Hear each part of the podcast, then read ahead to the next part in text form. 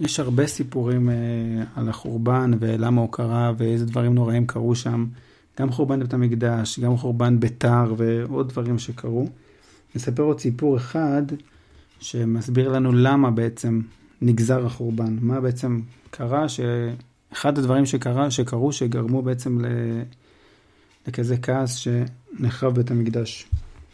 היה אדם אחד שהוא היה עוזר של הנגר. הוא היה שוליה של הנגר. והוא נתן עיניו באשת הנגר. הוא עובד אצל הנגר, והוא ראה את אשתו של הנגר, והוא נתן את עיניו בה, הוא רצה להיות איתה. אז הוא חשב מה לעשות, ופעם אחת אותו נגר, שאצלו הוא עובד, היה צריך כסף.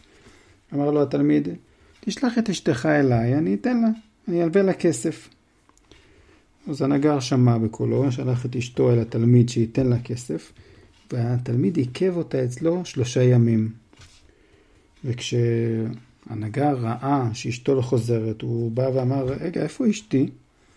הוא אמר, לא, אני שלחת אותה מזמן הביתה, כנראה שהיא התעכבה בדרך, ואני גם שמעתי שהיו שם כמה אנשים שהתעללו בה ועשו לה כל מיני דברים לא, לא טובים. אז אני מבחינתי, מזמן אמרתי לה ללכת, איך שהיא באה, נתתי לה את הכסף והיא הלכה. אנחנו יודעים שזה לא נכון, כן? הוא עיכב אותה אצלו. אז הרב אמר, מה אני אעשה עכשיו? אחרי שככה פגעו בתלמידים, ומה אני עושה עכשיו איתה? אני לא יכול להשאיר אותה, מה אני, מה אני אעשה איתה? אמר לו העוזר של הנגר, אמר לנגר, אם אתה שומע על העצה שלי, פשוט תגרש אותה. אמר, לא, אני לא יכול לגרש אותה, אני, יש לה כתובה גדולה, זאת אומרת, צריך לשלם לה הרבה כסף. אני חייב לשלם לה הרבה כסף אם אני, אם אני עושה את זה.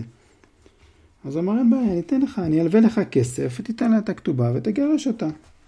הנגר הנגר אמר בסדר. אחרי שאשתו כבר ככה פגעו בה וזה, אז הוא כבר לא יכל להישאר איתה, אז הוא גירש אותה. התלמיד שלו נשא אותה, נשא אותה לאישה. ככה הוא קיבל בעצם את אשתו של הנגר, את מה שהוא רצה. ואז, עכשיו הנגר לווה ממנו כסף. עכשיו, אחרי שעובר זמן, הוא צריך להחזיר לו את הכסף. וכשהגיע הזמן להחזיר את הכסף, לא היה לנגר כסף להחזיר.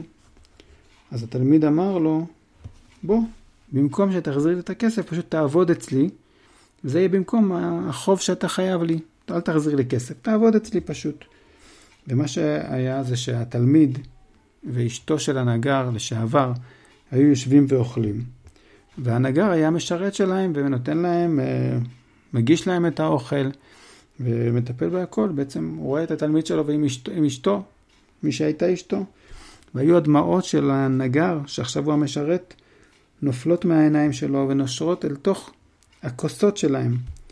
ועל אותה שעה הזאת, השעה הזאת שקרה דבר כל כך עצוב וכל כך לא יפה וכל כך לא, לא טוב, נחתם גזר הדין של חורבן ככה, חורבן העיירות ודברים שקרו.